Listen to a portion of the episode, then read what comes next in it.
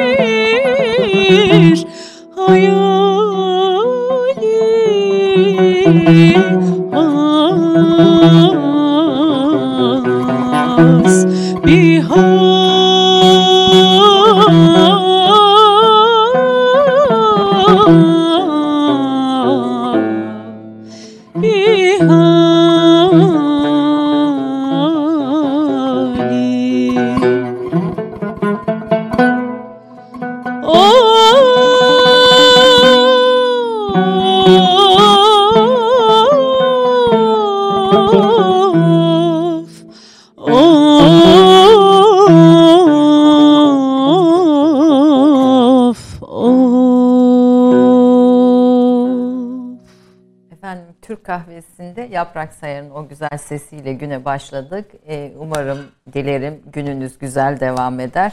Yaprak hangi e, eseri dinledik? Hacı Arif Bey galiba. Evet, Hacı Arif Bey'e ait. E, onun Kürdili Cazkar makamında bir eseriydi. Hatta bunu e, sarayda aşık olduğu bir cariyeye yazdığı e, söyleniyor. söyleniyor. Konumuz saray olunca. Evet, onun onu e, terk etmesi, ayrılıkları üzerine yazdığı bir eser. Bolca of çektik sabah sabah ama inşallah güzel bir gün olsun hepimiz Bugün Hacı Arif günü ilan etti evet. Yaprak. Şimdi bizim konuklarımızın e, gündemiyle Yaprak'ın gündemi zaman zaman paralellik evet. gösteriyor. gösteriyor. Bugün e, Hacı Arif Bey sarayın önemli ne diyelim bestekar yerlerinden birisi. Evet. Furkan hoş geldin sen de. Nasılsın? Nasılsın, iyisin? Efendim e, izleyicilerimiz zaman zaman bana diyorlar ki e, Yaprak Hanım ve Furkan Bey'e e, niye nasılsın diye sormuyorsunuz. Hani niye onda? Şimdi ben de onun üzerine hemen programa başlarken vazifemi yerine getireyim. Efendim bugün çok kıymetli bir konuğum var. Konumuz da gerçekten çok güzel. Ben e, çalışırken de çok keyif aldım. Umar, umarım siz de bu sohbette keyif alırsınız. Aslında bir bilim adamı, bir iktisat tarihçisini konuk ediyoruz tarihin izlerini mutfakta, saray mutfağında, muhasebe defterlerinde ararken ortaya Türk mutfağı üzerine ve saray mutfağı üzerine müthiş belgeler, e, arşiv kayıtları bunların e, işte bugüne kazandırılması ve bize büyük bir bilgi hazinesini e, ortaya koyan bir ilim adamı e, konu. Arif Bilgin, Sakarya Üniversitesi Tarih Bölümü öğretim üyesi, bir tarihçi, iktisat tarihçisi demem e, yanlış olmaz sizi tanımlarken. Ta- olmaz. Olmaz evet bir tarihçi ama ağırlıklı Türk mutfağı üzerine çalışmalarınız daha kamuoyunda biliniyor. Daha e, daha gündemde diyelim. Bir de hepimiz ilgilendirdiği için mutfak sonuçta yani bir şekilde hepimizin ilgisini çekiyor. Sakarya'dan lütfedip geldiniz. Hoş geldiniz diyorum her şeyden önce. Ee, böyle bir günde. Efendim şimdi nereden yolunuz bu mutfağa düştü diyeyim bir iktisat tarihçisiyken. Biraz onun hikayesini sizden dinlemek isterim. Ee, şöyle söyleyeyim. E, lisans İstanbul Üniversitesi Tarih Bölümünden mezunum ben. Yüksek lisans ve doktoramı Marmara İktisat'ta yaptım. Doktora tezine başlarken aslında mutfak çalışmak gibi bir eğilimim yoktu. E, Ahmet Tabakoğlu Hoca e, fiyatlar üzerine beni yönlendirmişti. Ee, fiyatlardaki karmaşayı keşfetmek yaklaşık olarak 8 ayım falan aldı. Arşiv incelemelerim yani sırasında. Dönemin ekonomi tarihinde nasıl fiyat evet, belirleniyor yani, filan? Fiyatla hem nasıl fiyat belirleniyor hem de fiyat eğilimleri nasıl seyretti. Yani e, fakat şöyle bir problem var. Yani perakende fiyatlarla toptan fiyatları ayırt etmek o kadar kolay olmayacaktı. Çok sıkıntılıydı. Fakat fiyat serilerini biz büyük oranda saray mutfağı defterlerinden takip edebiliyorduk. Çünkü en seri bir biçimde günümüze kalmış olan e, belgeler onlardı. E, sonra fiyatlar, zaten fiyatlara karşı biraz benim e, soğuk bir bakışım vardı. Ahmet Hoca'nın yönlendirmesiyle daha çok o konu üzerinde çalışmaya başlamıştım.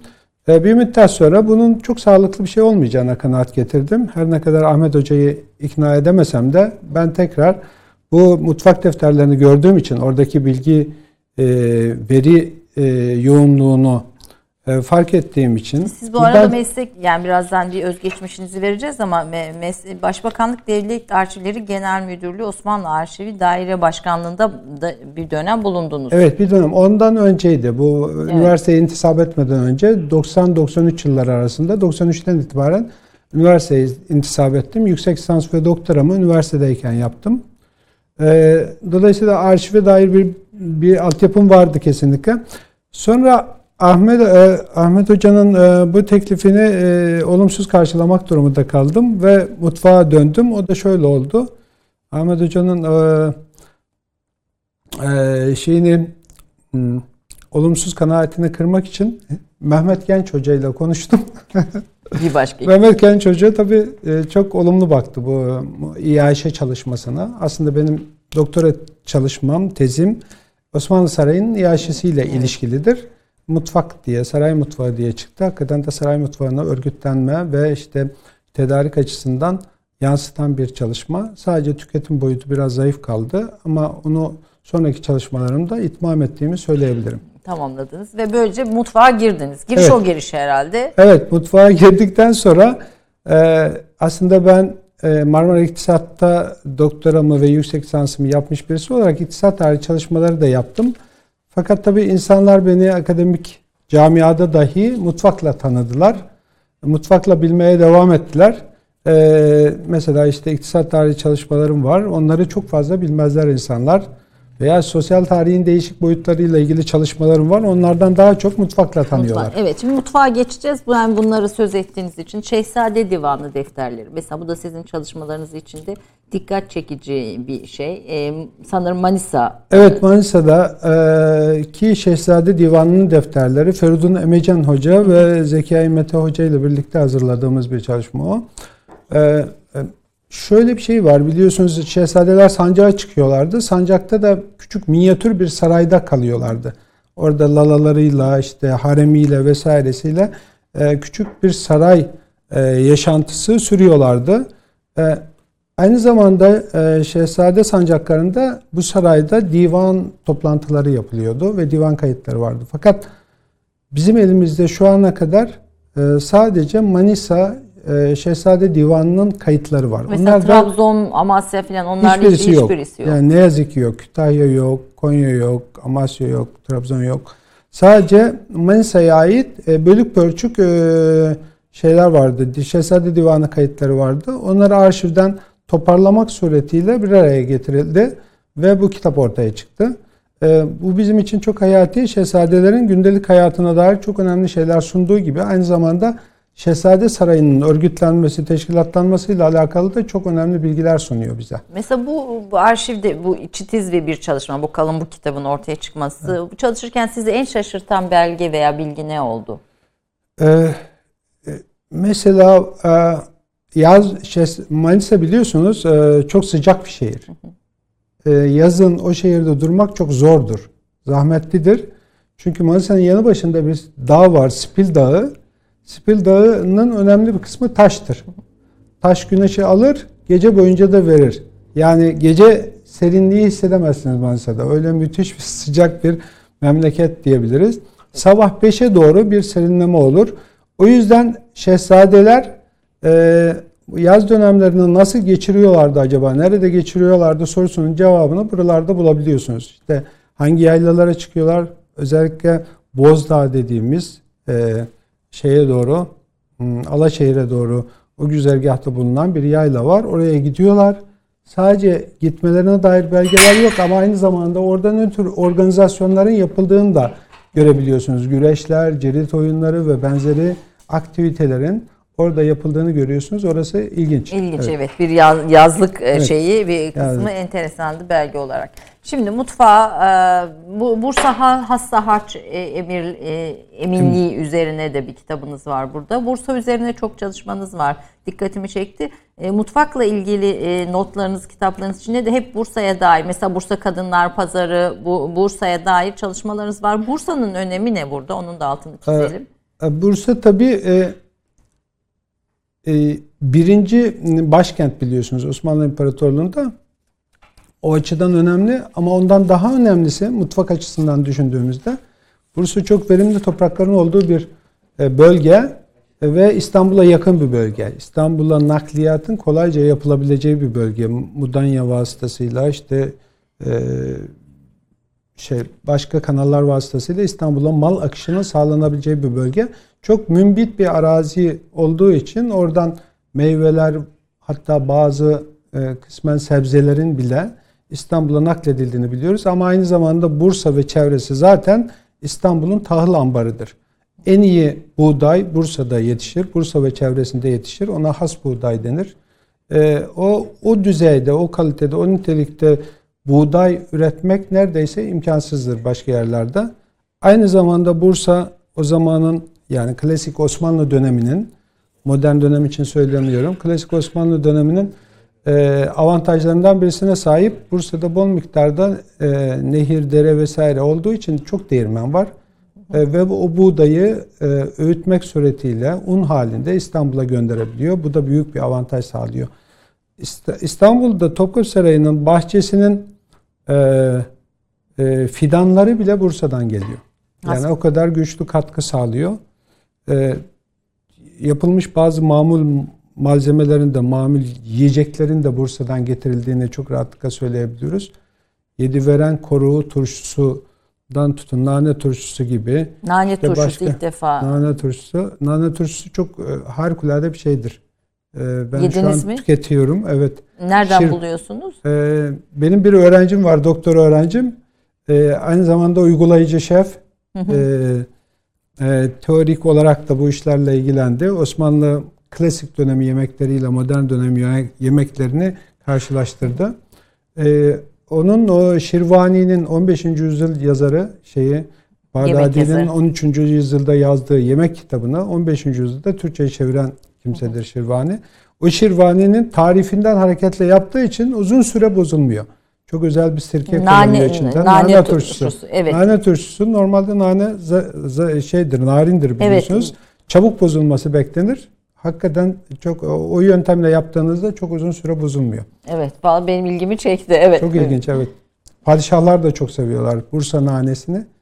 Ee, nane turşusunu çok çok seviyorlar. Saraya her yıl e, düzenli olarak gönderiliyor Bursa'dan. Ee, Bursa nanesinin daha bir özelliği var herhalde yani. Herhalde, herhalde öyle bir özelliği var. Var evet. yani orada orada yetişen evet. nanenin daha da farklı evet. bir özelliği var. Şimdi Osmanlı e, mutfağı için Batı'nın ve Doğu'nun e, buluştuğu bir yer e, tanımını Hı-hı. biraz daha kullanıyorsunuz ve e, Osmanlı mutfağında Fars e, ve Arap kültürünün etkisi üzerine ne söylersiniz?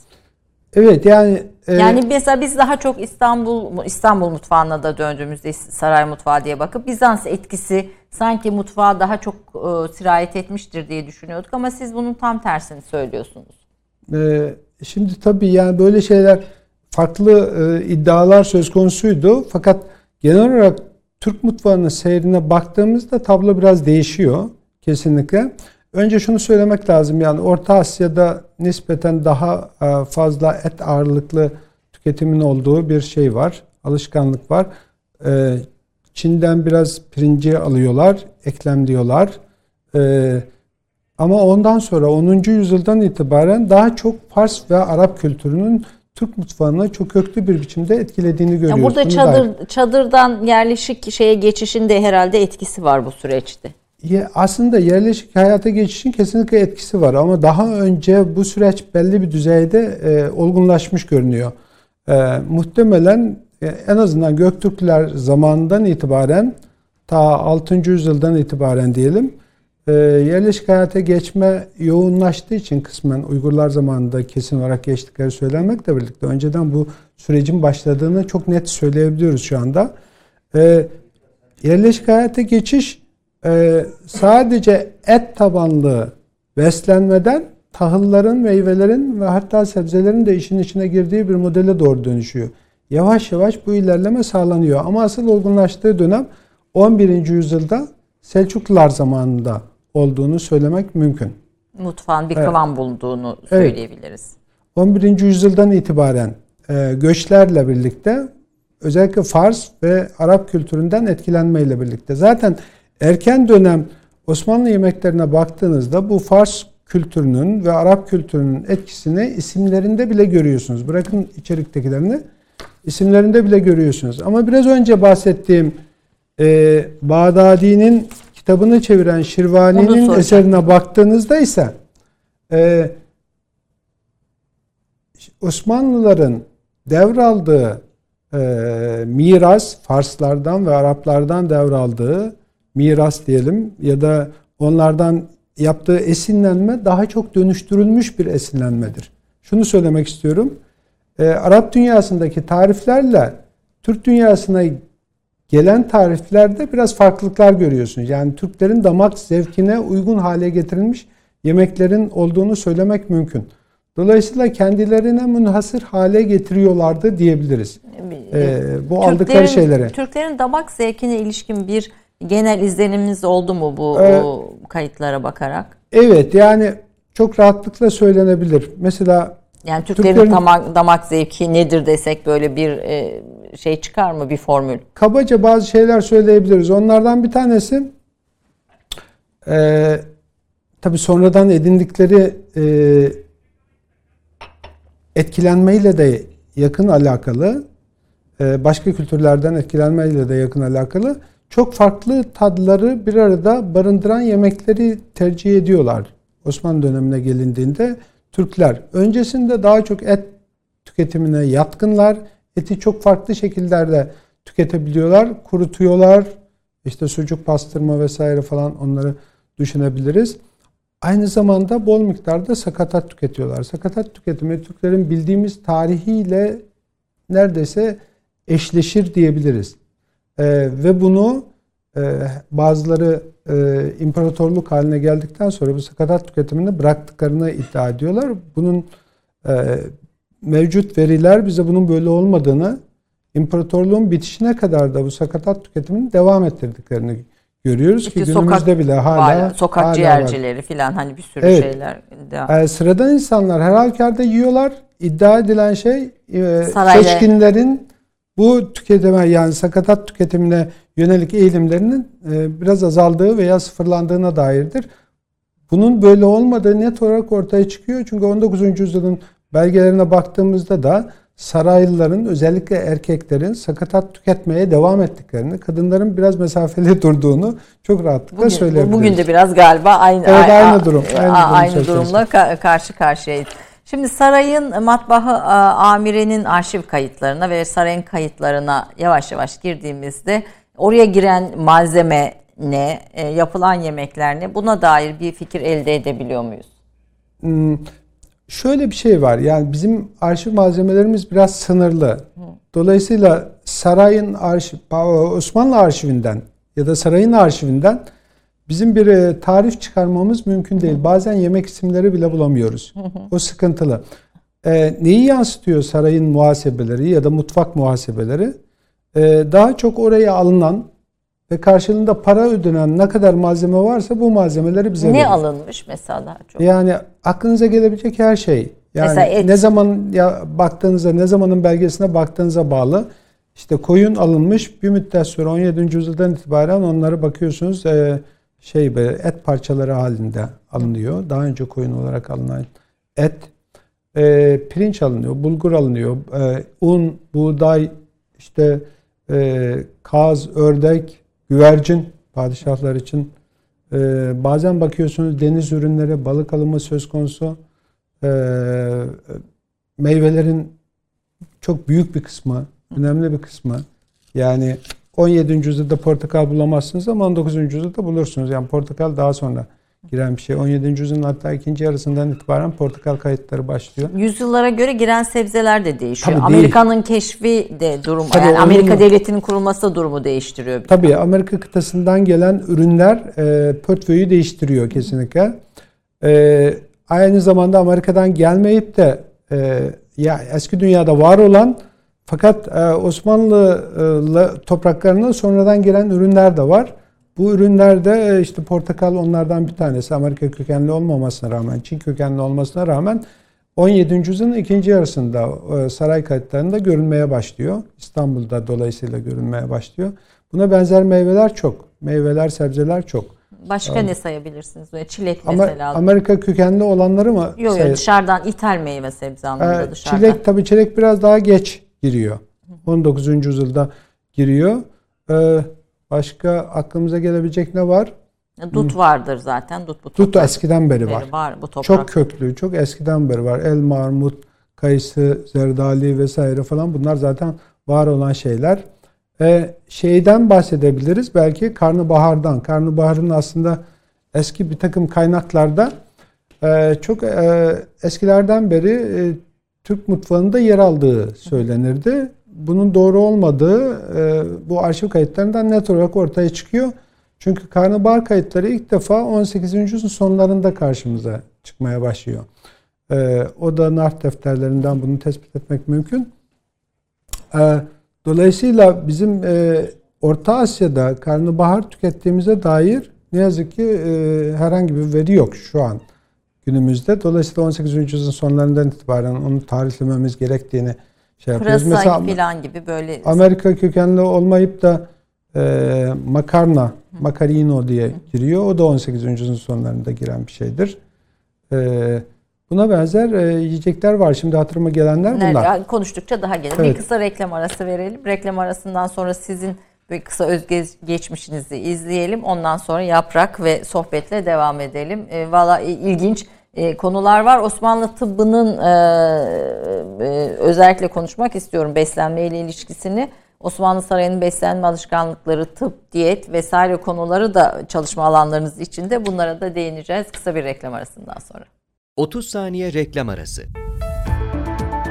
Türkiye'nin tek haftalık haber dergisi Gerçek Hayat, gündemi yakından takip ettiği dosya ve röportajlarıyla her pazartesi okuyucusuyla satış bayilerinin raflarında buluşuyor. Gerçek Hayat artık sayfalardan dijitale taşıyor. Sayfalara sığmayan yazılar, röportajların perde arkası, interaktif içerikler. Gerçek Hayat artık size daha yakın.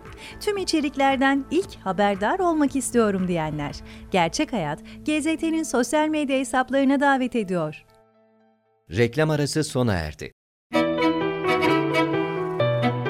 Arif Bilgin 1967 yılında Bolu'da doğdu. 1989'da İstanbul Üniversitesi Edebiyat Fakültesi Tarih Bölümünden mezun oldu. Meslek hayatına Başbakanlık Devlet Arşivleri Genel Müdürlüğü, Osmanlı Arşivi Daire Başkanlığında başladı. 1993 yılında Celal Bayar Üniversitesi'ne araştırma görevlisi olarak atandı. Yüksek lisansını Marmara Üniversitesi Sosyal Bilimler Enstitüsü İktisat Tarihi Bilim Dalı'nda 1994 yılında bitirdi. 2000 yılında aynı ana bilim dalında Osmanlı Sarayı'nın iaşesi 1453-1650 isimli doktorasını tamamladı. Bilgin, 2003 yılında Sakarya Üniversitesi Eğitim Fakültesi'ne yardımcı doçent olarak atandı.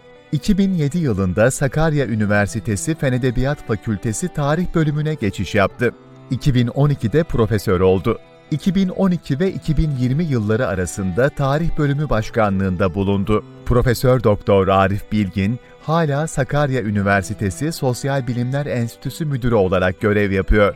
Osmanlı tarihi üzerine araştırmalar yürüten Bilgin, iktisat tarihi, sosyal tarih ve kültür tarihinin değişik alanlarında, özellikle mutfak tarihi alanında araştırmalar yapmaktadır. Osmanlı Saray Mutfağı, Osmanlı Taşrası'nda bir maliye kurumu, Bursa Hassa Harç Eminliği ve Türk Mutfağı yayınlanmış kitapları arasındadır. Tabii makaleler ve sadece bunlarla sınırı değil. Başka bir Şehzade Divanı defteri, başka bir sürü eser, Osmanlı ekonomisi vesaire geniş kapsamlı bir şey e, çalışmanın içindesiniz. Osmanlı Sarayı'nın beslenme alışkanlıkları nasıldı hocam? Şöyle diyelim, e, bu biraz geniş bir konu ve çok uzun vakit alacak bir şey. Nasıl özetleyebilirim diye düşünüyorum. E, şöyle diyelim, e, eskiden Türklerin beslenme alışkanlıkları Osmanlılarla karşılaştırdığınızda karşılaştırdığınızda oldukça sadeydi. Çünkü menü sınırlı, yiyecekler daha çok malzemeler, daha çok et ve kısmen tahıllardan oluşan bir e, e, menü sunuyordu. E, fakat Osmanlı döneminde iş değişti. Osmanlı beslenme sistemini ben biraz e, çok farklı unsurları bir arada barındıran kompoze bir yapıda görüyorum. O da ne şudur? Eti de kullanıyor, tahıllı da kullanıyor, meyveyi de kullanıyor, sebzeyi de kullanıyor. Bunların her birisini dengeli bir biçimde kullandığı için Osmanlı mutfağını oldukça sağlıklı buluyorum.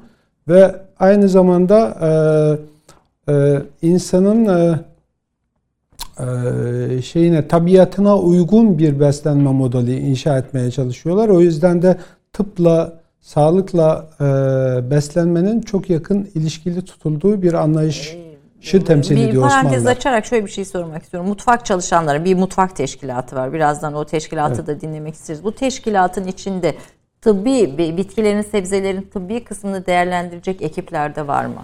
Ee, bunu açık olarak e, yazan bir kaynağımız yok ne yazık ki. Ama benim bütün çıkarımlarım şunu gösteriyor. Aşçılar bu konuda oldukça altyapıya sahipler. Ee, iyi bir altyapıya sahip olduklarını düşünüyorum. Ee, hangi yemeği nasıl vereceklerini, hangi mevsimde vereceklerini biliyor. Buna dair zaten elimizde şey var. Yani Topkapı Sarayı'nda mevsimlere göre nasıl yemek, hangi yemeklerin tercih edilebileceğine dair bir listemiz de var. O yayınlandı biliyorsunuz Nil, Sarı tarafından. Ee, dolayısıyla bu kaygıyı güdüyorlar kesinlikle. Aynı zamanda şunu da biliyoruz. Osmanlı Sarayı'nda Ahşap diye bir grup var mutfaklar içerisinde. Ahşap bunlar şifalı bitki toplamaya giden insanlar. Bizzat kendileri yani mutfağa getirmek üzere gidiyorlar. Dolayısıyla hasta olanlara yapılacak yemeklere nelerin katılacağını belirleyen buna dair altyapısı olan insanlar bunlar. Görevliler. Orada azıcık dozajın kaçması, zehirlenme, suikastler falan gibi şeyler de buralardan mı biraz e, zuhur ediyor yani? Ee, zehirlenme işi başka tabii yani burada dozajı muhtemelen tecrübe ederek iyi ayarlıyorlardır. Muhtemelen e, zehirleme hadisesi tabii farklı bir mevzu. Çok e, yani mutfakla bir- onun da bir bağlantısı Doğru- var. Doğrudan bağlantısı var. İşte öyle bir bağlantı olduğu için e, Osmanlı Sarayı'nda var olan kullanıldığını bildiğimiz bazı porselenler var. Onlara mertabani deniyor ya da İngilizce şu andaki adıyla seladon deniliyor. İşte onların içerisine yemek koyduğunuzda zehir varsa yemekte renk değiştirdikleri falan iddia ediliyor.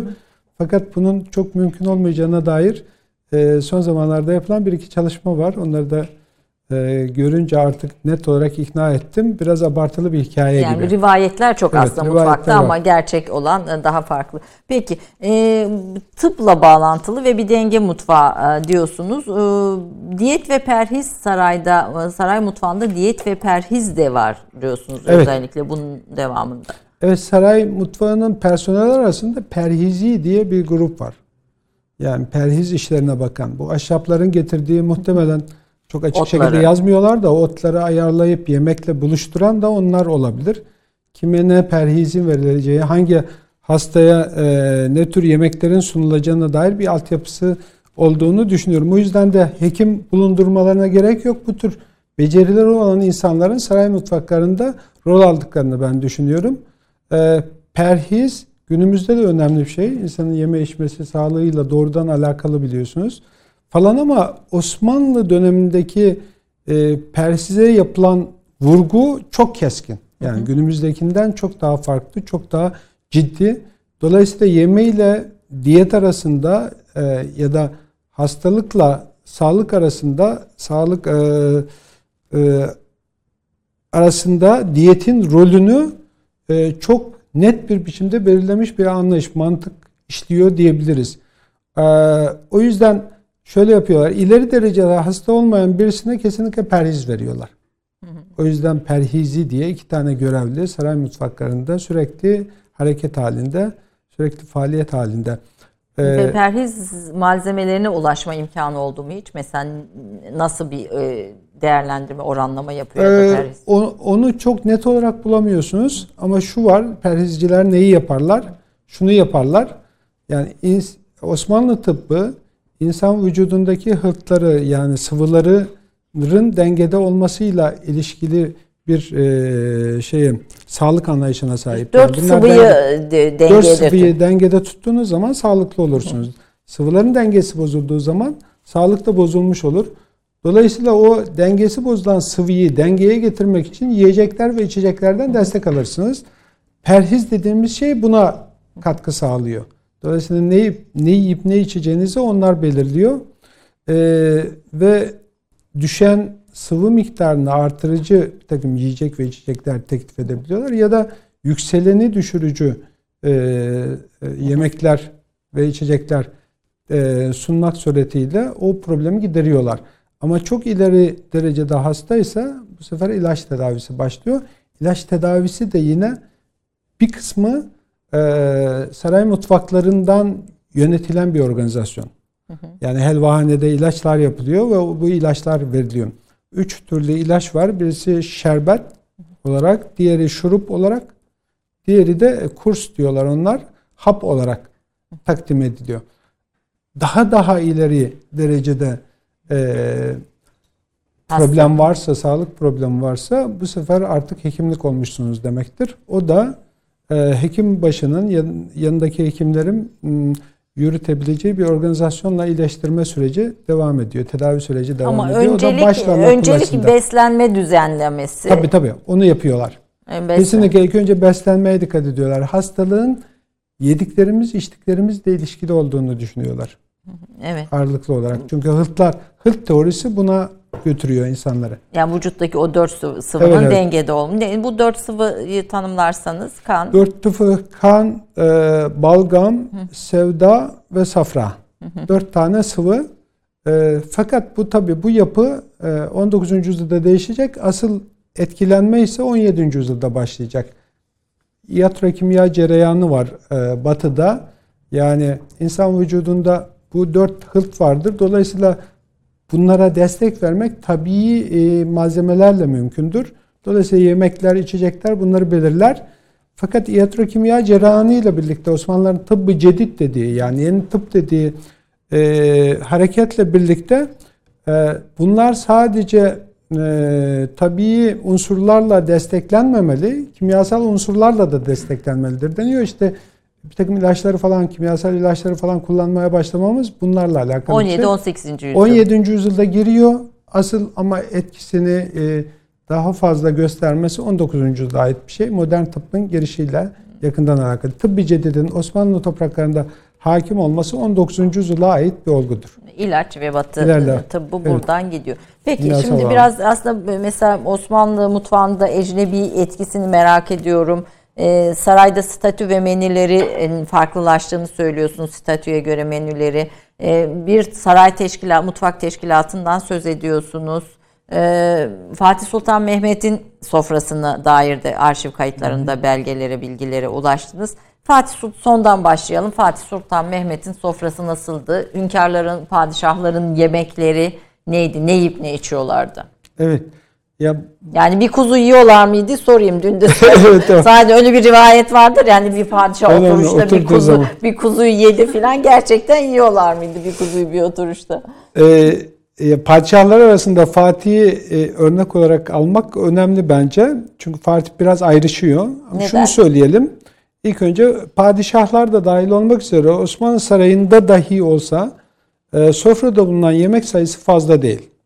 Ziyafetlerde değişiyor iş. Ziyafetlerde işte 50 çeşit 60 çeşit yemek söz konusu olabiliyor. Hatta Buzpek'in söyledikleri doğruysa e, 150 çeşidi falan bulabiliyor bazı elçi Kimin ziyafetlerinde. dediniz ben? Buzpek. Buzpek. Buzpek diye 15 16. yüzyılın ortalarında gelen e, bir elçi. Evet tamam evet. Ee, şimdi 5 çeşidi neredeyse geçmiyor rutinde. Sofrada bulunan yemek çeşidi. Gündelik hayatta normalde Bunun için ekmek filan da dahil olmak üzere. ekmek değil de ta- tabak Ta- içine konulabilecek tabak içine beş yemeklerden bahsediyorum. 5 çeşidi geçmiyor. Ee, her şey yiyebiliyorlar ama ayrıcalıklı yedikleri yemekler de var padişahların. Normal zaten et yemeği, pilav, çorba ve tatlı gibi şeyler önemli tabii padişahlar için. Onları da e, sıradan insanlar gibi onlar da tüketiyorlar ya da sıradan saraylılar gibi onlar da tüketiyorlar. Ama o sıradan saraylıların yiyemediği bazı yemekleri onların tükettiklerini biliyoruz. Mesela işte e, güvercin, kebuter diye kayıtlı bizim muhasebelerde. Güvercini sadece e, padişah ve hanedan halkının e, yiyebildiğini düşünmek gerekir diye düşünüyorum. Ördek, kaz gibi e, kanatlıları sadece onların tükettiğini varsaymak lazım. Mesela kadayıf, baklavayı birçok kimseye sunarlar. Sarayda veya başka ziyafetlerde herkese sunarlar. Ama kadayıf tatlısını herkese sunmazlar. Kadayıf özeldir. O yüzden kadayıf hassa diye geçer. Padişahlar ve hanedan mensupları daha çok kadayıfı tüketirler. Ee, işte bir tane minyatür var. Padişah ah, Hadika-i Hassa'da, Has Bahçe'de validesiyle birlikte musiki dinliyor. yanında işte kahve içiyor ve kadayıf yiyorlar. Yani yemek, musiki demek ki iç içe yani orada hepsi evet. bir arada. Kesinlikle. Kadayıfın yani, yanında kahve yemek içiyorlar. Götürür. Ee, ikisini beraber yani bir arada yapmıyorlar ama kadayıf yediklerini ve kahve içtiklerini biliyoruz. Ee, Fatih ne gelirsek Fatih biraz farklı bir padişah. Kesinlikle e, sizin de Twitter'da not ettiğiniz gibi karizmatik bir padişah kesinlikle. E, diğer padişahlardan biraz ayrışıyor. Kendisini farklı bir konumda geliyor. Batılı bazı e, e, şeylere, unsurlara e, çok fazla yatkın. E, mesela işte Bellini'yi getiriyor, İtalyan ustalarını saraya getirip çalıştırıyor Rumca biliyor, Slavca biliyor. Muhtemelen Arapça da biliyor olması gerekir. Her ne kadar kayıtlar vermiyorsa da Türkçe dışında. Ee, İtalyanca e, bir takım e, Latince metinler okutuyor Nedimlerine, İtalyan Nedimlerine. Böyle ilginç e, şeyleri olan, özellikleri olan, kendisini Kayseri Rum olarak tanımlıyor. Roma'nın da mirasçısı olarak tanımlıyor. Bütün bu siyasetteki karizmatik kişiliğinin sofraya da yansıdığını görüyoruz aslına bakarsanız Fatih'in. Çünkü diğer padişahların yemediği bazı şeyleri de yemekten Nedir? hiç kaçınmıyor. Normal rutin e, çorbadır, et yemeğidir, pilav gibidir, tatlı gibidir şeyleri yedikten sonra deniz mahsullerinden mesela çok düşkün. E, istiridye yiyor, karides yiyor, e, balık yumurtası yiyor, e, havyar yiyor e, morina balığı yiyor.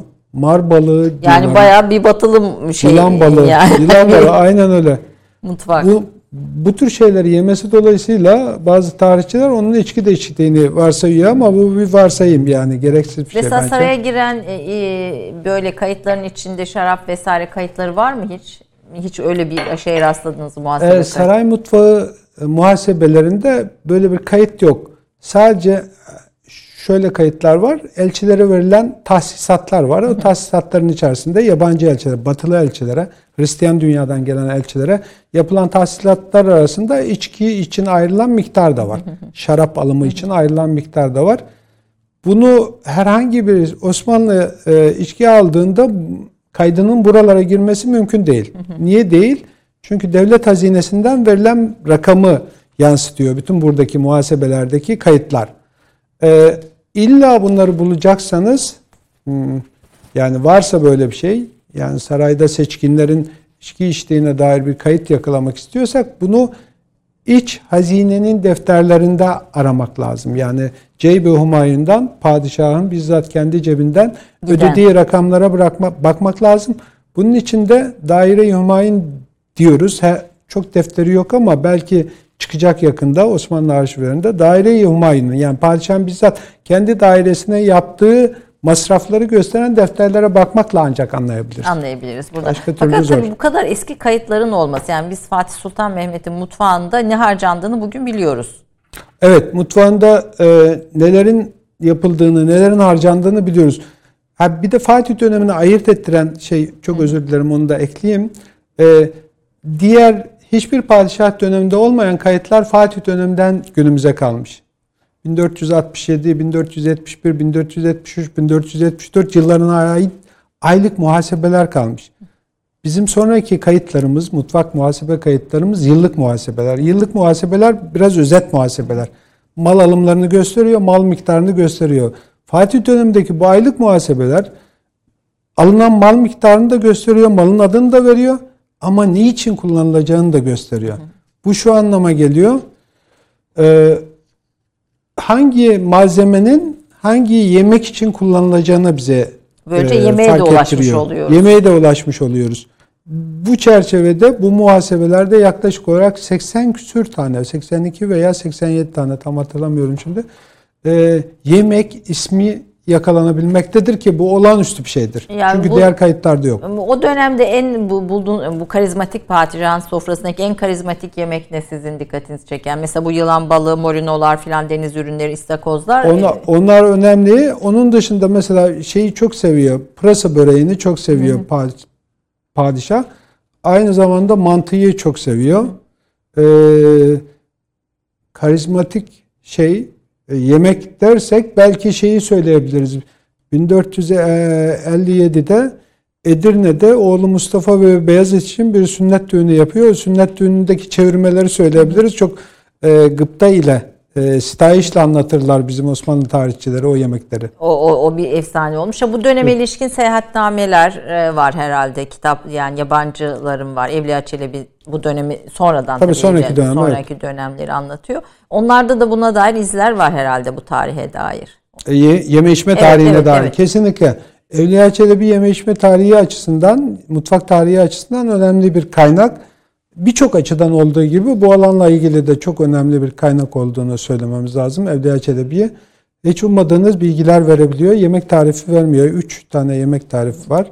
Onun içerisinde e, onlardan önemlisi de en detaylı verdiği de şey hamsi plaki biliyorsunuz. Evliya Çelebi'nin, Evliya Çelebi'nin hamsi plaki tarifi. Yani. E, siz yapıyor musunuz hocam bunları böyle mesela bir şey rastlıyorsunuz filan e, deniyor ee, musunuz evde uygulaması? O, e, küçük küçük denediklerim oluyor e, ama çok mutfağa girdiğimi söyleyemem. İşin uygulama kısmında zayıf olduğumu söyleyeyim. Hı. Kendime özel yemeklerim var mı? Var tabii. Yani ciğerle yapılmıştı. Mesela bir ciğer yemeğim var. O güzel bir yemek. Hı. Ee, nasıl anlatayım size ister misiniz? Evet lütfen. yani. Şöyle e, bir toprak e, mangalın üzerinde diyelim. Toprak saç gibi düşünebilirsiniz. Üzerinde e, kuyruk yağıyla yapıyorum. Kuyruk yağıyla yağ kısmını tamamlamış oluyorum. Üzerine sarımsak, soğan, hı hı. E, kırmızı biber, yeşil biber kullanmayın. Kırmızı biber bildiğimiz o büyük biberlerden.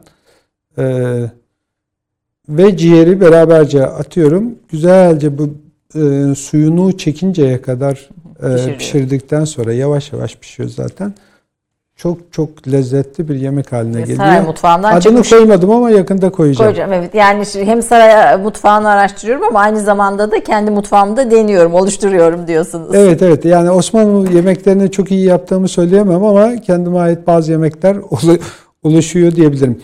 Tabii şey diyorum ben zaman zaman espri olsun diye ben e, daha çok tarifle değil de tarihle ilgilenmeye Tarih, evet, siz tarihle. Ve aslında tabii bunu yaparken de o dönemin yaşam alışkanlıkları, e, karakter analizleri bir sürü konuda da çok hoş detaylar, bilgiler var. Evet. E, reklama gitmeden önce bir eser dinleyelim. Yaprak Sayar ve Furkan Resiloğlu'ndan. Hacı Arif Bey'den galiba devam evet, Şimdi bu sefer e, Hacı Arif Bey'den okuduk. Az önce Saray'ın kıymetlisi bir bestekardı. Şimdi onun bir talebesi olan Lemiyatlı'ya ait bir eseri seslendireceğiz. Daha bugüne doğru evet. evet. Bir, bir eserle bu güzel mutfak sohbetine böyle bir e, başka renk katalım. Buyurun. Tamam.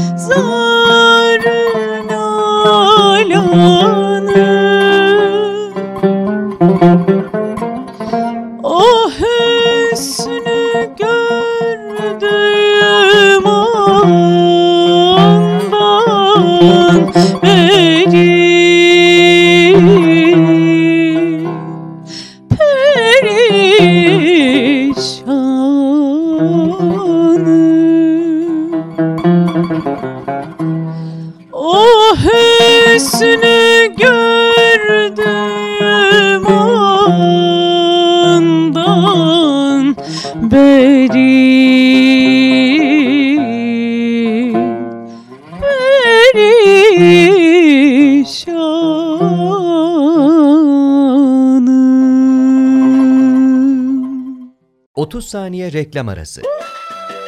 Birinci sınıf bir kültürün, birinci sınıf bir düşüncenin, birinci sınıf bir duyarlılığın dergisi Cins, hem edebiyat dünyamızın önde gelen isimlerini hem de yeni kalemleri ağırlıyor. Her ay bayilerden ulaşabileceğiniz Cins dergi, dijital dünyaya da yeni bir kapı aralıyor. Sayfalara sığdıramadığımız kıymetli yazılar, merak ettiğiniz yazarlarla cins sohbetler, dergiden ekrana yansıyacak röportajlar ve tabii podcast. Şimdi sizleri Cins'i tüm sosyal medya mecralarından ve gezete.com adresi üzerinden takip etmeye davet ediyoruz. Reklam arası sona erdi. Efendim Türk kahvesinde sohbetin olmazsa olmaz unsurları bir sohbet erbabı ve ilim sahibi bir konuk. Türk kahvesi ve güzel bir musiki. E, bu bütün bunları birleştirmeye çalışıyoruz.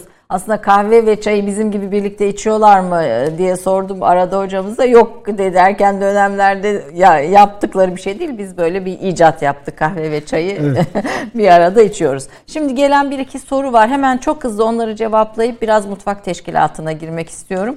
Çünkü e, tarihin yani mutfakta beslenmenin kayıtları kadar tarihin de kayıtları var. Mesela işte Yeniçeri isyanına e, Yeniçerileri destekliyor aşçılar ve Hı. Yeniçeriliğin kaldırılmasına karşı çıkıyorlar e, e, ve meşrutiyete karşı çıkıyorlar. Hani değişim ve modern dönemlerinde. Siz de Bolulusunuz. Bolulu efsanesi, sarayda Bolulu e, aşçılar efsanesi ne zaman değişiyor? Mesela bütün bunlarla da bir bağlantısı var. Bunlara da girmek istiyorum. E, çok kısa bir izleyicimiz çiğ köftenin e, şeyini tarihini sormuş yani bir biber çok geç bulunmuştu. Çiğ köfte ile ilgili ne söylemek istersiniz? Bir diğer izleyicimiz de Evliya Çelebi'nin seyahatnamesinden e, hane dışı, ev dışı sokak yemekleri üzerine böyle bir e, size soru sormuş. Onları bir kısaca dinleyeyim sizden. Şimdi soruyu bir açayım bu arada. E, buyurun. Aç. Yani şöyle diyelim yani genel olarak yemekler için eğer kayıtlı bir hikaye yoksa ee, Mesela çiğ köfte Hazreti İbrahim'e mi dayanıyor efsanesi öyle? Öyle anlatılır. Bir şekilde dayandırılmış ama bunun doğru olup olmadığını aslına bakarsanız hiç kimse bilmiyor. Evet. Saray Normal kayıtlarında şarttan. var mı çiğ köfte? Çiğ köfte yok. Ee, muhtemelen e, aynı dönemde yani Osmanlı döneminde e, şeyde e, Güneydoğu Anadolu'da var olan bir şey. Hı hı. Ama İstanbul'da çok kullanılan bir şey değil. E, bu mümkün mü? Mümkündür. Ta Hazreti İbrahim döneminden itibaren yapılmış olabilir mi? Olabilir. Biberin olup olmaması da aslına bakarsanız çok önemli değil. Ona acılık verecek başka unsurları kullanmak mümkün. Başka otları kullanmak mümkün. Çünkü biz e, şu an sınırlı bir ot portföyü kullanıyoruz diyebilirim ben. O çok zaman rahatlıkla. baharat ve ot çeşitliliği Baharat nasıl? çünkü yani e, sarayı saraydan söz edersek 16. yüzyılın sonlarında 200 küsür çeşit baharatın kullanıldığı bir merkezdi saray. Oysa biz e, toplamda evlerimizde düşündüğümüzde on, onu geçmeyen bir baharat türüyle iktifa etmeye çalışıyoruz. E, dolayısıyla yani bizim bilmediğimiz e, aynı tatları veren bir sürü e, ottan da söz etmek mümkün olabilir dünyada. İlla biberin olması gerekmiyor. Evet. E, bu e, o saray teşkilatı, saray mutfak teşkilatının kategorileri nasıldı? E, biraz ondan ve onların Osmanlı tarihiyle, o teşkilatın Osmanlı tarihiyle olan bağlantısı konusunda küçük notlarınız olur mu? Evet yani e, aslına bakarsanız e, e, teşkilatlanmadan daha ziyade Osmanlı yeme içme alışkanlıklarının Osmanlı siyasi tarihiyle eşdeğer seyrettiğini söyleyebilirim. Dolayısıyla mutfak üzerinden bir Osmanlı tarihi okuması yapmak çok mümkündür. Ne görüyorsunuz mesela ee, burada Mesela işte oralardaki değişmeler dünyadaki siyasal gelişmelerle, fetihlerle falan doğrudan Hı. alakalı. Yeni fethettiğiniz yerlerden bir takım unsurları getiriyorsunuz, oralara etkiliyorsunuz. İşte Amerika'nın e, keşfi, coğrafi keşifler e, bir önemli gelişme olarak dünya tarihinde e, yerini almıştır. O gelişmeden sonra bütün dünya mutfakları gibi Osmanlı mutfağı da bu gelişmeden çok derinden etkileniyor. Ee, batılılaşma süreciyle birlikte mutfakta da bir batılaşma serüvenine hem kullanılan malzemeler itibariyle hem de pişirme teknikleri itibariyle bir takım değişiklikler yaşandığını görüyorsunuz. Mesela sarayın ecnebileşmesi e, bu başlıkta hemen teşkilata girmeden sorayım. Ecnebi mesela bir Fransız pastaları giriyor mu saraya?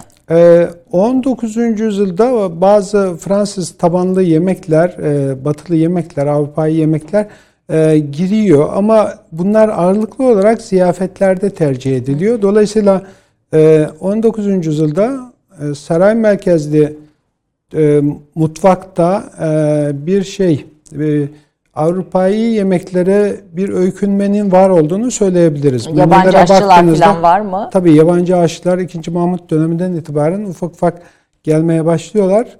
Ee, ama e, şunu söylememiz lazım. Bizim yerli aşçılar zaten ihtiyacı görüyor. Ya bir etkileşimi ifade ediyor aslına bakarsanız yabancı aşçılar. Ee, buraya gelenler mesela Prenses Öjen'le gelen aşçılardan birisinin buradan bir yemeği Avrupa'ya taşıdığını biliyoruz. Ee, ne mesela? Bir isim var mı bu? e, bir yemek de şimdi hatırlamadım. Tamam, Ona peki. bakmamız lazım. Ee, yine e, şey bazı batılı yemekleri, Avrupa yemekleri Osmanlı Sarayı'na taşıdıklarını biliyoruz ama bunlar daha çok yani Prenses Öjen gibi işte Avrupalı e, seçkinlerin ya da diplomatların e, yemek yerken zorluk çekmesinler diye, e, sıkıntı yaşamasınlar diye ziyafet sırasında sunulmuş yemekler olarak bunları düşünmek lazım. Osmanlılar kendileri sofraya oturduğunda bu tür yemekleri tercih etmiyorlardı çoğunlukla diyebiliriz. Kesinlikle. Masada tabii Dolayısıyla tam bir ecnebileşmeden söz etmek mümkün değil. son dönem masa masa masada yemek falan bunlar. Aa, evet yemek yeme içimleri, biçimleri açısından bir ecnebileşmeden söz etmek mümkün. 10 19. yüzyılın ikinci yarısında masada yemek yemeye başlıyorlar. Sofrayı terk etmiş oluyor. Hatta ben size bir şey daha söyleyeyim ya. Bunlar bile daha çok ziyafetler için kullanılan unsurlar oluyor. Kendileri muhtemelen sofra yemeğine devam ediyorlardı. Fakat şunu söylememiz lazım. Ee, sofraya işte kaşığın yanında çatalın, bıçağın devreye girmesi yine 19. yüzyılda tarihlenebilen bir şeydir. Onun Özellikle öncesinde ikinci- sadece kaşık var. ee, sadece kaşık var. Ondan önce sadece kaşık var. Bıçak ve çatal e, sonradan devreye giriyor. Asıl ilk emareleri bizde aslında 18. yüzyılın sonlarında görülmeye başlanıyor. Saraya hediye olarak getiriliyor falan. Ama kullanılmaya başlaması 2. Mahmut döneminden itibaren göze çarpıyor. Yani tanzimatın hemen öncesinde karşımıza çıkan bir olgu. Ya burada en alafranga sofraya sahip padişah desek bir şey söyler misiniz? En erken 2. Mahmut'tan söz edebiliriz. Edebiliriz, en erken. Ondan sonra tedricen e, yayın, yaygınlaşmaya başlıyor diyebiliriz. Ee, Fatih döneminde kuruluyor Saray Teşkilatı Matbaa Amire dediğimiz şey. Evet. Ee, bunun içinde kimler var? Dervişlerin, şakirtlerin olduğu hani okuduğumuz şeylerin içinde yer alıyor saray mutfağının içinde kimler çalışıyor? Ee, biraz onların sınıfsal e, şeyleri de var. Ayrımı. Kendi aralarında bir hiyerarşileri de var. Biraz- Kesinlikle. Ee, iki boyutu öne çıkarmamız lazım. Birincisi saray mutfağında çalışan personel e, aynen Yeniçeri Ocağı gibi ocak usu- usulü örgütlenmiş bir yapıda. Nitekim zaten saray mutfağı personelinin kökeni de devşirmeye dayanır. Ağırlıklı olarak devşirmeye day- dayanır. Yani Yeniçerilerin acemi olan ihtiyacı nereden karşılanıyorsa saray mutfağının personel ihtiyacı da oradan karşılanır. E, ikinci usul de şu, yani esnaf teşkilatlarında nasıl bir e, hiyerarşik düzen varsa e, saray mutfağında da o şekilde bir hiyerarşik düzen var. Yani çırak, kalfa ve usta diye. Çırağa şakir diyorlar, e, kalfaya halife diyorlar, ustaya da üstad diyorlar. E, bu şekilde bir yapılanma var. Dolayısıyla ilk gelen çırak oluyor. Hatta çırağın bile alt kademeleri var. İlk önce e, hiçbir yevmiyesiz çalışan, meccanen çalışan bir ekip var. Bir müddet öyle çalışıyorlar karın tokluğuna. Ondan sonra küçük bir ücret almaya başlıyorlar. Daha sonra da kıdemli çırak olmuş oluyorlar. Çıraklıktan sonra belli bir beceri kazandıktan itibaren kalfa haline geliyorlar. Artık püf noktalarını öğrendikten sonra da usta oluyorlar. Yani üstad oluyorlar. Ee, böyle bir yapılanma var. Ee, ne var saray mutfağında? Çok farklı hizmet grupları var. Onların başında şüphesiz aşçılar geliyor. Tabbahin denilen aşçılar. Ee, aşçıların başında da sertabbah dediğimiz aşçılar başı diyebileceğimiz bir e, eleman var. Ee, bunların sayısı epeyce yüksek. Yani 200 küsür tane aşçıdan söz ediyoruz. Bazen bu 300'ü falan bulabiliyor. Ee, onların altında helvacılar var. Helvacılar, helvahane sarayın önemli bir bir- birimi. 10 gözlü saray mutfaklarının iki gözünü kaplamış bir yer. e, burada sadece tatlılar değil, turşular, reçeller, bir takım şuruplar, haplar da yapıldığı için çok kıymetli. Özel sabunlar da yapılıyor burada aynı zamanda. Bıttım sabunu dahil olmak üzere. E, helvacılar da sayıca aşçılara neredeyse yakın. Fakat çok beceriklilerden, çok e, maharetlilerden, zeki olanlardan helvacıları seçiyorlar. O yüzden de helvacıların bir kısmının bir müddet sonra Endoron Mektebi'nde öğrenci olduğunu görüyorsunuz. Köprülü Bak, Mehmet Paşa da galiba aşçı kökenli. Bu, evet. E, şey helvahaneden gelme. Köprülü Mehmet kadarıyla, Paşa evet. Bildiğim kadarıyla.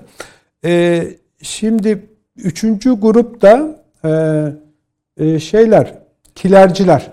Üç ana grup. Kilerciler de sayı olarak çok fazla. Kiler biliyorsunuz Türk mutfağında önemli bir unsur, önemli bir bölüm, önemli bir birim. Ee, şimdi Topkapı Sarayı'nda e, saray arşivinin bulunduğu yer o zaman tamamen kiler olarak kullanılıyordu. Ee, saray mutfağına gelen kıymetli bazı malzemeler, bozulma ihtimali olan bazı malzemeler kilerde saklanıyordu. Kilercilerin sayısı da oldukça kabarıktır. Sadece burada hizmet etmezler. Aynı zamanda e, mutfağa gerekli olan malzemeleri şehir dışından getirmekle de görevlidirler. Bursa'ya giderler, Amasya'ya giderler veya işte Manisa'ya giderler, İzmir'e giderler. Oradan mutfak için ihtiyaç olan malzemeleri tedarik ederler. Bu, bu, bu soğukta yani bozulmadan saklanma şeyi nasıl, fonksiyonu nasıl e, şey yapılıyor? Şöyle kiler zaten şey yani epeyce serin bir yer. Bir de orada kaplar var. Özellikle toprak kapları, sırlı toprak kapları tercih ediyorlar ve orada saklıyorlar pirinci ve benzeri şeyleri. Tabii saray için kullanılan çok farklı depolar var. Mesela sarayın en önemli e, ihtiyaçlarından bir tanesi yaz günleri için kar ve buzdur. Özellikle buzdur. Buzun korunması çok önemli bir şeydir. Nerede koruyacaksınız? Çok soğuk yer tutmanız lazım. Sarayda öyle bir yer yok aslına bakarsanız. Muhtemelen biraz aşağıda bodrum katlarda bazı yerleri kullanıyorlardı ama e, sarayın bu ihtiyacı çok yekün tuttuğu için hepsini sarayın içerisinde tutmak mümkün, muhafaza etmek mümkün olmadığından Galata'da bir mahzen vardı. Oraya getiriyorlardı. Sarayın buz ihtiyacını e, karşılamak için orayı kullanıyorlardı. Orası bir nevi soğuk hava deposuydu. İşte ilk önce tülbentlere sarılmış sonra işte hmm, kıl e, ne diyoruz onlara? Keten Be bezler. Be, bezden daha ziyade şey kılla örülmüş kılçam diyorlar bizim oralarda ama e, onun başka bir şeyi vardı.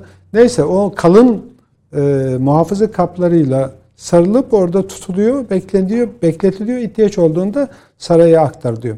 E, Tabi saray mutfağının e, şeyleri sadece aşçılar, helvacılar e, ve kilercilerden ibaret değildi. Aynı zamanda kasaplar, tavukçular, e, yoğurtçular, sebzeciler e, gibi farklı hizmet dalları vardı. Çok çok çok fazla yani onu aşkın hizmet dalından söz edebiliriz. Kaç kişiden söz ediyoruz? E, bu tabi Fatih döneminde biraz karizmatik padişah dedik. Sayıları oldukça azdı ilk kurulduğunda. 200 civarında bir personelden söz ediyorduk. Fakat 16. yüzyılın sonlarına geldiğinde bini aştı bu.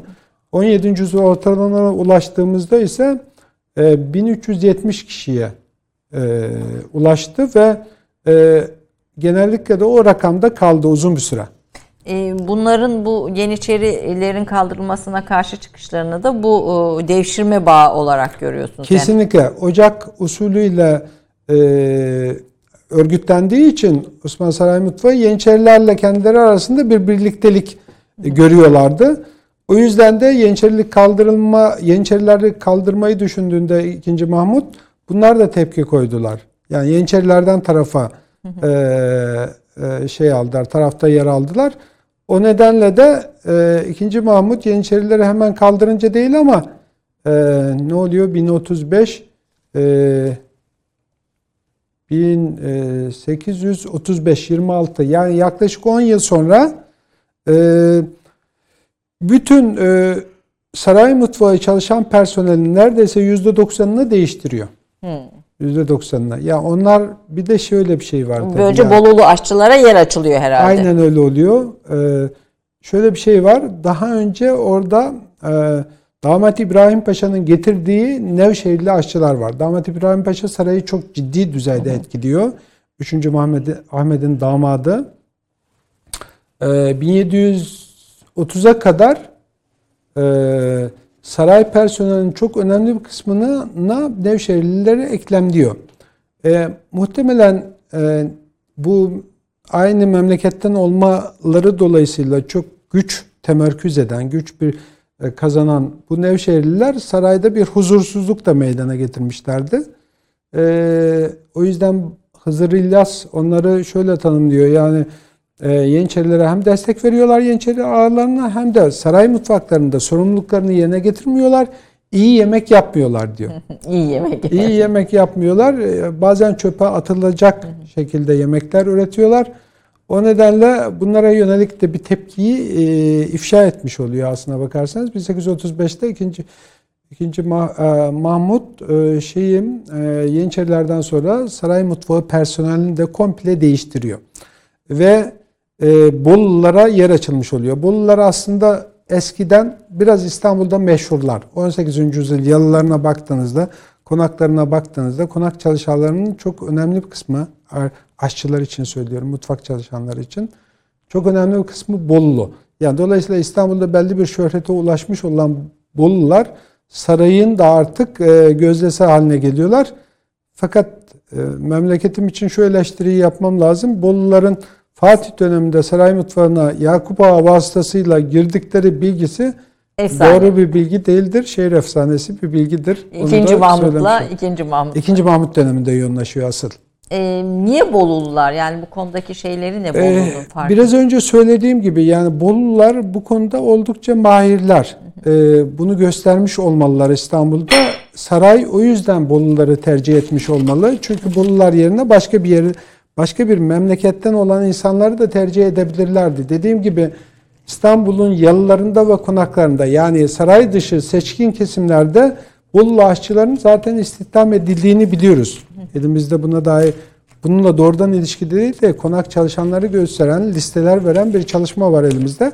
O çalışmadan hareketle gönül rahatlığıyla Boluların 1835'e gelmeden İstanbul'da aşçılık konusunda belli bir düzeyde şöhretlerinin oluştuğundan haberdarız. Yani zaten bir... Bu rağbet ettiriyor.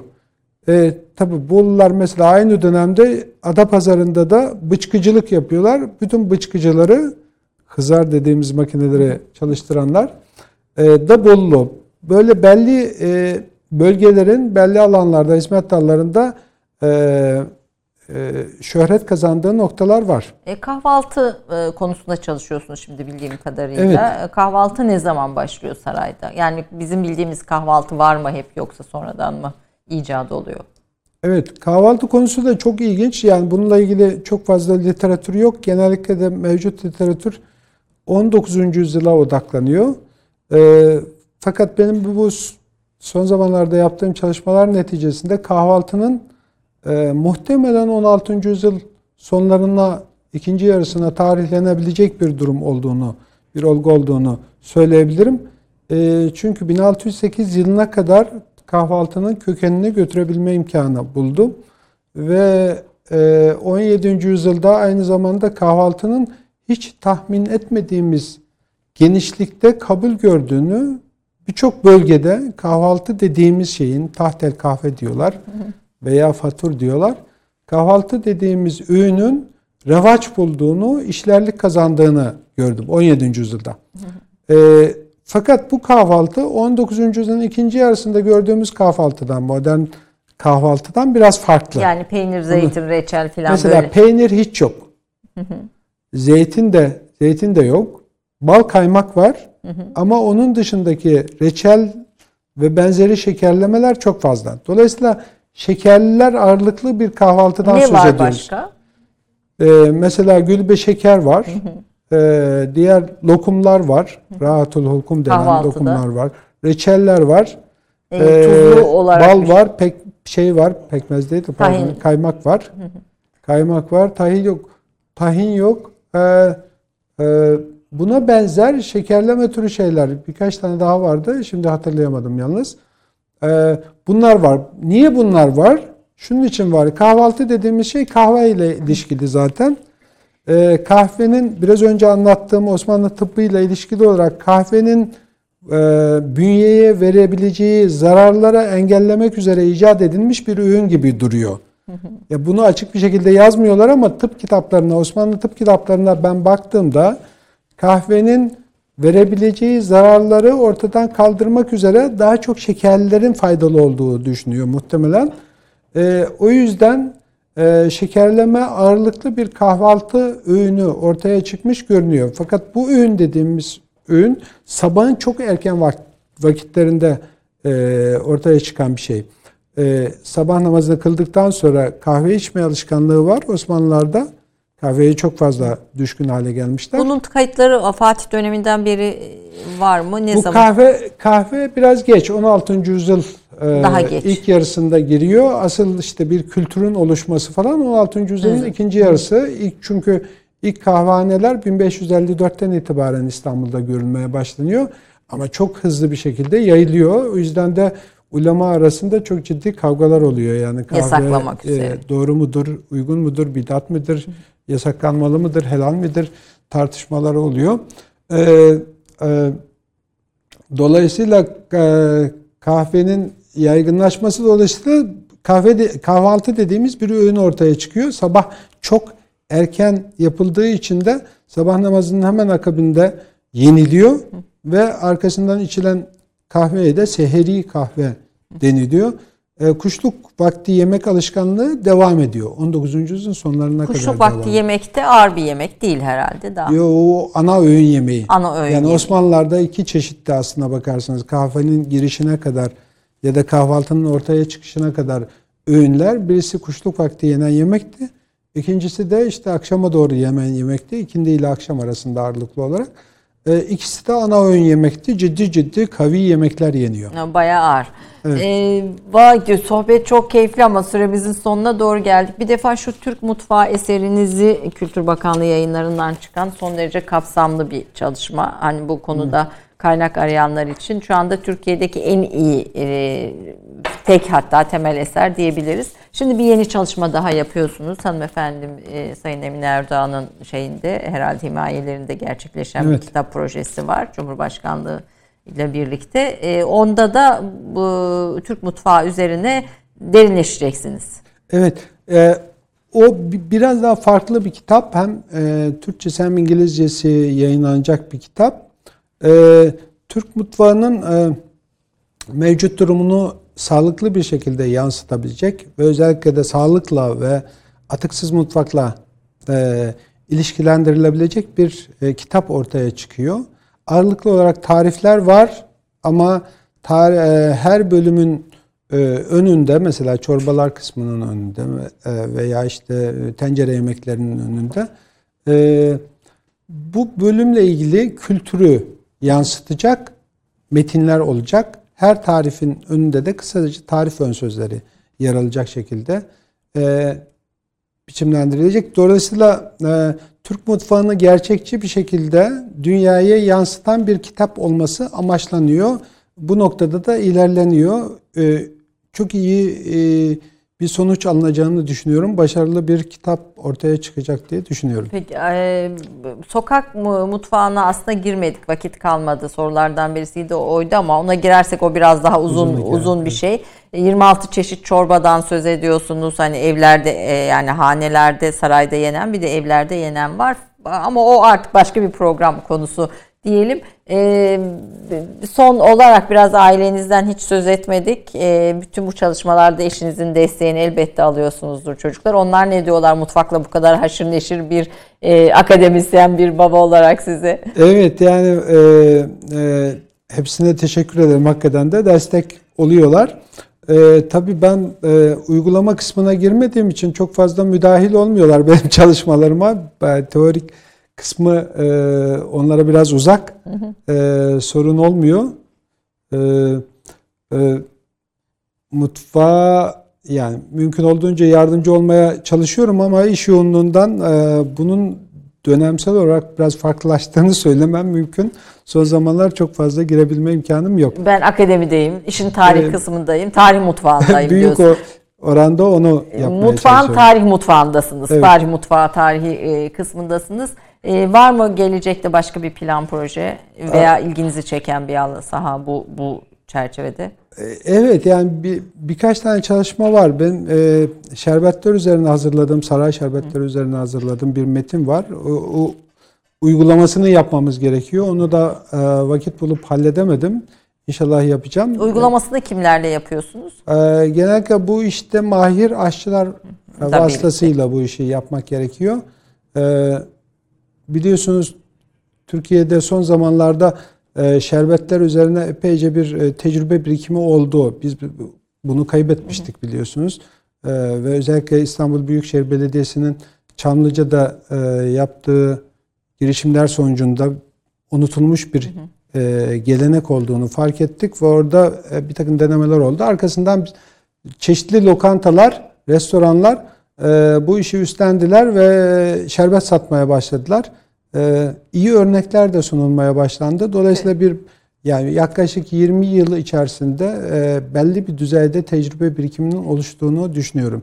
Bunu yapabilecek epeyce bir insan var şu anda günümüzde. Evet bir şerbet kitabı geliyor. Bu arada aslında Sakarya bölgesinin bitki, sebze ve tarihle bağlantılı hatta e, tren yoluyla bağlantılı olarak. A, e, evet o da çok önemli bir çalışma. Şöyle ben onun danışmanlığını yapıyorum.